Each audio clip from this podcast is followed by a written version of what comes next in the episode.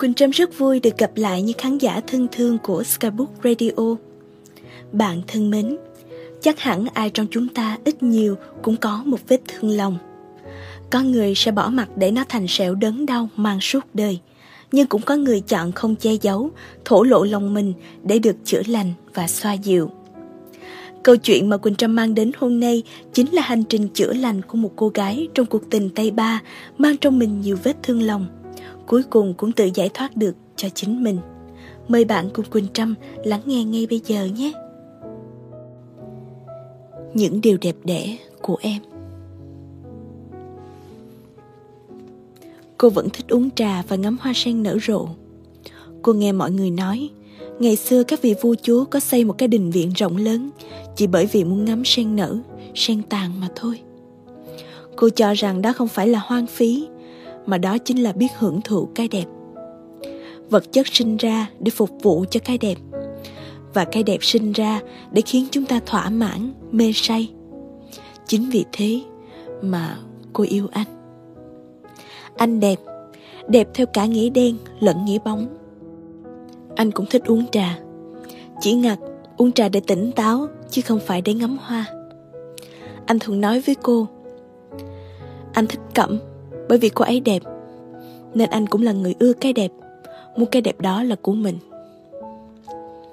Cô không nói mình yêu anh, Vì anh yêu Cẩm. Nếu không nói ra, cô sẽ đau lòng.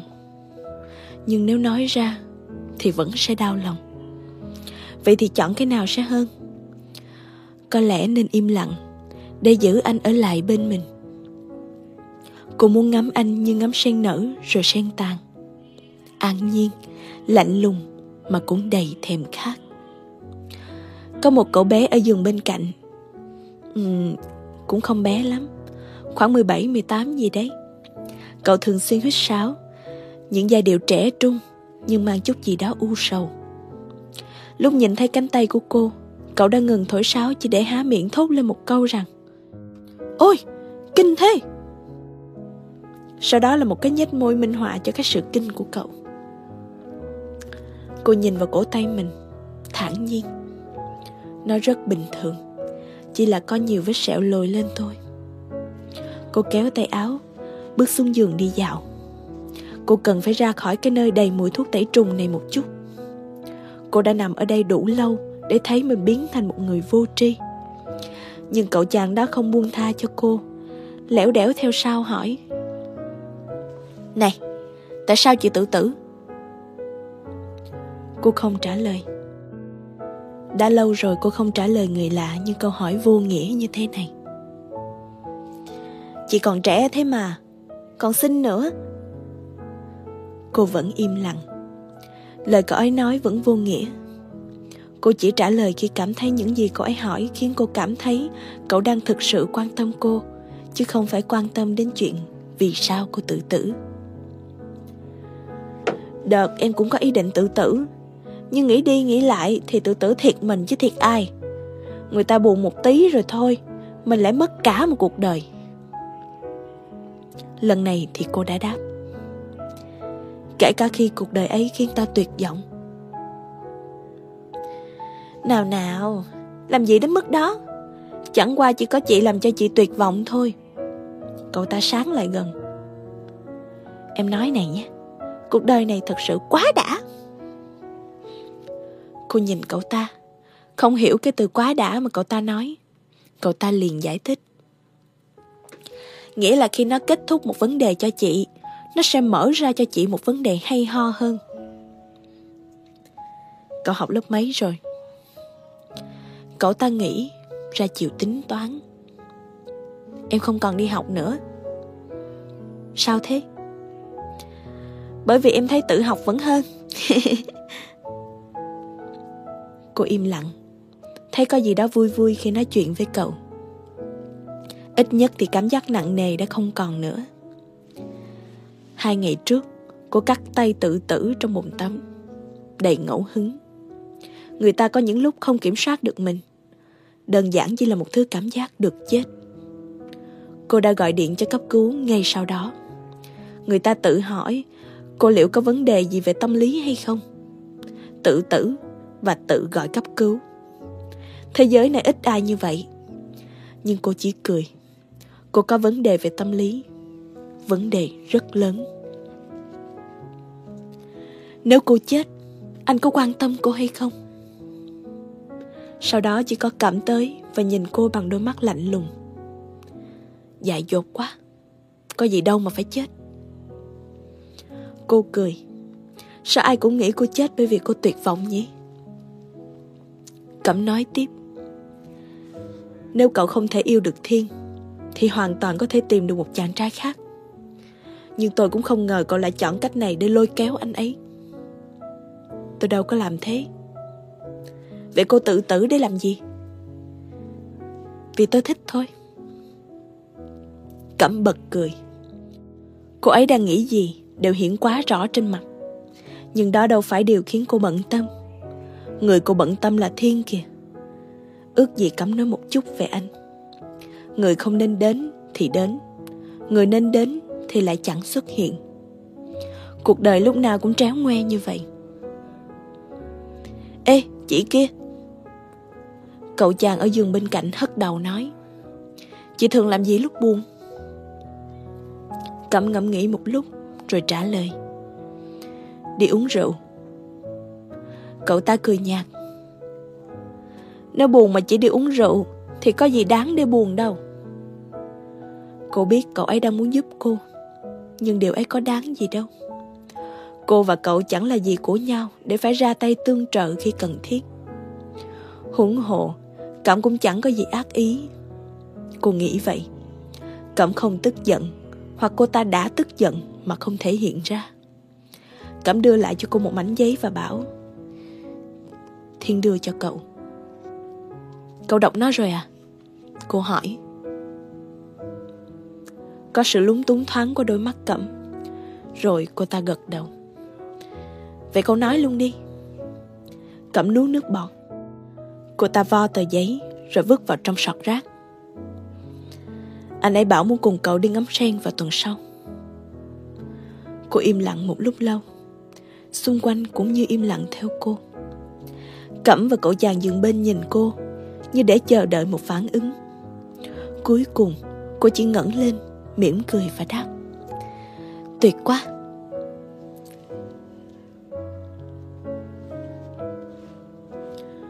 Cô ra viện và tới một tròi sen ngồi uống trà. Anh luôn là người đúng hẹn. Cô biết vậy nên cũng chẳng gọi điện. Vết thương ở hai cổ tay đã lành, như bao vết thương khác. Lần thứ ba trong đời cận kề cái chết, cho nên cô dửng dưng cũng đúng thôi. Tại sao người ta cứ phải nghĩ chết là tuyệt vọng, là nặng nề, là thương đau? Đối với cô, chết chỉ là một trò chơi và cô muốn chứng minh cho người ta biết chúng ta có những lúc có thể điều khiển được cái chết anh đã đến đẹp đến trầm mặc cô đã chuẩn bị sẵn một ấm trà nóng rót cho anh một chén và đẩy nó về phía anh anh chưa ngồi xuống, cứ đứng nhìn cô như vậy. Bất ngờ, anh dặn lấy cổ tay cô, vạch tay áo lên. Những vết sẹo lại lần nữa lộ ra trước mắt người khác. Lạ thật, sao người ta lại có hứng thú với nó? Cô rõ ràng đẹp hơn nó kia mà. Giọng anh chứa đầy sự đau khổ. Sao em lại phải làm như thế? Trời ơi, Cô đã nói rồi. Cô không tự tử vì tuyệt vọng. Cô có thể có vấn đề về tâm lý, Nhưng cùng lắm cũng chỉ điên một chút thôi. Cô chưa bao giờ là một người sẽ tự tử vì quá tuyệt vọng cả. Cho dù anh không yêu cô Cô cố dằn tay ra, Nhưng Thiên lại nắm nó quá chặt. Đôi mắt của anh nhìn cô như muốn chất vấn. Cuối cùng, cô đành phải trả lời. Em không làm thế vì anh đâu. Anh buông cô ra. Thở dài. Vậy lạnh lùng cố hữu lại trở về. Thiên ngồi xuống, Cầm chén trà lên mà uống. Anh nhìn ra ao sen, Vô tư lự. Cô thích ngắm anh và ngắm sen. Như thế này, Như lúc này. Thật tuyệt. Anh quay lại nhìn cô. Cô không tránh đi. Trước giờ cô vẫn công khai nhìn anh như thế. Cô chỉ không nói nổi lời yêu. Anh yêu cậm. Điều ấy là mãi mãi Hồi cô gặp anh, cô chỉ mới 18 tuổi. Lúc ấy anh và Cẩm đã yêu nhau. Họ là một đôi tuyệt vời. Chính cô thấy như vậy nên mới không muốn phá tan sự tuyệt vời đó. Đã nói cô là người yêu cái đẹp. Hồi gặp anh cô chỉ là một sinh viên trường múa, ẻo lả, dễ bệnh và có những suy nghĩ không ai hiểu được. Cô với Cẩm là những người hiểu nhau. Chỉ đến khi biết Cẩm yêu anh thì cái sự hiểu ấy đã vơi đi một nửa. Hồi gặp anh, cô tự tử lần đầu tiên. Cô không thể kiểm soát nổi bản thân đến mức muốn tìm đến cái chết. Cả trường múa hồi ấy đều đồn đại cô tự tử vì không giành được tình yêu của anh. Cô ra viện và ngồi cười một mình trong đình sen. Thật vậy sao? Nếu cô muốn giành lấy thứ gì, chưa chắc đã cần dùng đến cái chết. Chỉ là trên đời này, tình yêu không nên tranh giành thôi. Điệp, tháng sau anh sẽ lấy cẩm. Vậy sao? Cô mân mê miệng chén trà, buông một câu hỏi theo phản xạ. Ừ. Chúc mừng nhé. Anh im lặng, cắn chặt răng nhìn cô như đang kìm nén gì đó. Rồi đột nhiên anh lao vào cô, ép cô ra sau lan can. Anh không hôn cô, nhưng môi anh đã kề sát môi cô. Chỉ còn một chút nữa thôi là nó sẽ chạm vào. Cô nghĩ anh dùng lý trí để khiến cả hai chỉ được ở mức đó. Sao em lại nói dễ dàng như thế? Anh muốn em nói gì? Chia buồn à? Em... Rốt cuộc em đang nghĩ gì hả Điệp? Anh nhìn cô thật sâu, Rồi đặt môi mình lên môi cô Ra vậy dù có kìm nén đến mấy Thì cũng chẳng làm được. Dù có kìm nén đến mấy Thì anh cũng không thể không yêu cô. Đó giống như là một chân lý, Nhưng chân lý này Không được cả hai thừa nhận. Họ đều tự đánh lừa mình, Đánh lừa nhau. Rõ ràng anh yêu Cẩm, Rõ ràng Cẩm yêu anh, Và rõ ràng cả hai là một đôi thật đẹp. Thiên buông điệp ra, Thở mạnh. Những hơi nóng phả lên vành môi cô. Cô cắn môi. Tự nhiên thấy có hương sen ngang ngát quẩn quanh đâu đây. Anh gục lên hõm vai cô, Nói như đang khóc. Hãy cầu xin anh đừng lấy cẩm. Hãy cầu xin anh đi. Điệp không nhúc nhích. Cô chỉ đưa trà lên uống. Với cô, Trà và sen là điều tuyệt vời, đều đáng được bỏ cả đời ra để thưởng thức. Nhưng anh là cái đẹp nguy hiểm, dù chỉ một phút giây thôi cũng không được chạm vào. Nếu anh không yêu Cẩm trước, bạn thân của cô, thì biết đâu cô sẽ cầu xin anh thật lòng. Anh buông cô ra, trở lại vẻ cứng cỏi, lạnh lùng. Hai người lại im lặng ngắm sen. Cô yêu anh cũng một phần vì điều này. Anh yêu những thứ mà cô yêu, say mê những thứ mà cô mê say hãy nói với em rằng, anh sẽ hạnh phúc. Anh không nói. Hãy nói với em rằng anh sẽ không bao giờ ngắm sen cùng em nữa. Suốt cả cuộc đời này. Anh không trả lời. Hãy nói với em rằng, anh không yêu em. Anh đứng dậy, bỏ đi. Dáng anh khuất dần. Cô nhìn theo mãi mới bắt đầu phát hiện ra. Trà đang nguội mất rồi. Điệp đứng dậy. Cô không nghĩ được mình nên làm gì tiếp. Có lẽ cái đẹp mãi mãi không thuộc về cô. Cái đẹp sẽ vẫn là nó, Là một thứ độc lập. Cô chỉ có thể dùng cả đời để ngắm nhìn mà thôi. Điệp trở về nhà, Nhìn những vết thương chi chít ở hai cổ tay. Người ta cứ nói mãi về cái việc này đây. Điệp không rõ bố mẹ cô sẽ đau khổ ra sao nếu biết được những chuyện này. Ông bà từng một lần vật vã vì biết tin cô tự tử. Lần này thì không. Cẩm gọi điện cho Điệp, giọng cô ấy nức nở. Cô ấy biết Thiên đi ngắm sen với cô. Cô ấy biết hai người sẽ nói với nhau điều gì. Và cô ấy khóc. Cậu quyết định ra sao? Cẩm hỏi Sao là sao Tôi sẽ đi dự đám cưới của hai người Thật chứ Điệp đi tới chỗ bếp Nhìn con dao đang treo trên đó Ừ Tôi sẽ mua một món quà thật đẹp để mừng đám cưới của hai người. Nhưng này, Điệp bỏ con dao xuống, nghịch nghịch cái lưỡi sắc bén của nó. Cậu có thực sự hạnh phúc không? Cẩm không trả lời. Sau đó cô ấy cúp máy. Điệp cúp máy mà chẳng nói gì nữa. Cô nhăn mày nhìn con dao. Nó đã cùng rồi. Có lẽ sau bao lần phải kết thúc sinh mệnh một người, để người đó lại hồi sinh, nó đã mất đi sự sắc bén. Điệp vứt con dao vào trong sọt rác. Cô quyết định sẽ ra siêu thị mua một con dao mới. Tại đó cô gặp chàng trai ở giường bên. Cậu ta vẫy tay với cô, nhưng cô giả vờ không quen. Sau đó cậu mới mặc dậy đi gần bên cô, hít vai. Đi đâu đấy? Đi mua dao. Cô trả lời cộc lốc. Cậu ta nhìn vào trong cái giỏ có một con dao thái của Điệp, cầm nó lên, hốt hoảng. Là định tự tử nữa sao? Cô bật cười, cốc đầu cậu. Đồ điên, thế là đủ với cuộc đời tôi rồi. Chết mà cũng có đủ nữa hả? Đủ rồi. Phải, đủ rồi. Mọi chuyện chỉ nên đến đó thôi. Nếu cứ kéo dài nó ra, e là cô sẽ chết thật. Cô không tuyệt vọng, không bao giờ tuyệt vọng. Nhưng cứ theo đuổi một thứ mà biết nó mãi mãi chẳng thuộc về mình, thì có được coi là tuyệt vọng hay không? Có lẽ đó gọi là cố chấp. Khi anh hôn cô, anh cũng đã chẳng thể ở bên cô. Anh và cô không muốn thay đổi, không muốn đến bên nhau. Chỉ là con tim là chẳng thể bảo. Cậu chàng nhìn đôi mắt đờ đẫn của cô, khoác vai một cách tự nhiên. Em mời chị đi ăn kem nhé. Cô ngạc nhiên nhìn cậu ta. Ăn kem ư? Chẳng ai mời cô đi ăn kem hết. Họ chỉ mời cô đi ngắm sen và thưởng trà thôi. Có lẽ cô không hợp với lớp trẻ bây giờ dù cô cũng chỉ mới 25 tuổi thôi. Cậu ta cười toe. Em vừa mới thất tình.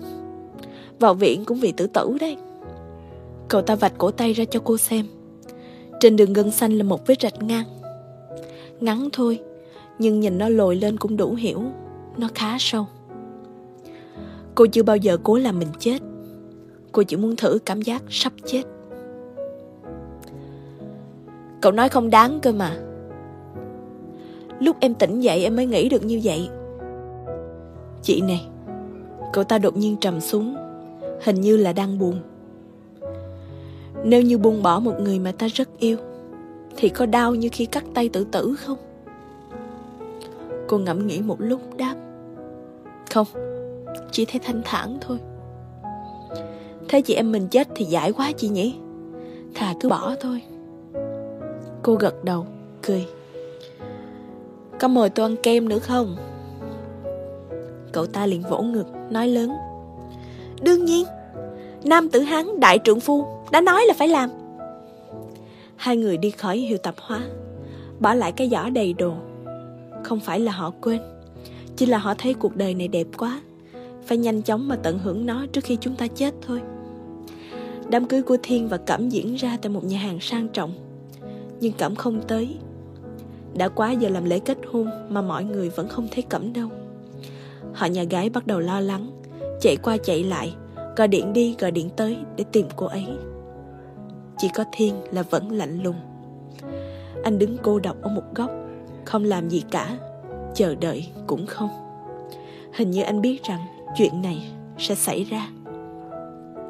Điệp bước tới trước mặt Thiên, cùng với cậu chàng giường bên Cậu ấy vừa nói với cô rằng cuộc sống không chỉ hưởng cái đẹp Mà phải hưởng cả cái quá đã của nó nữa. Thế nên cô đến trước mặt anh và bảo Em sẽ không yêu anh nữa.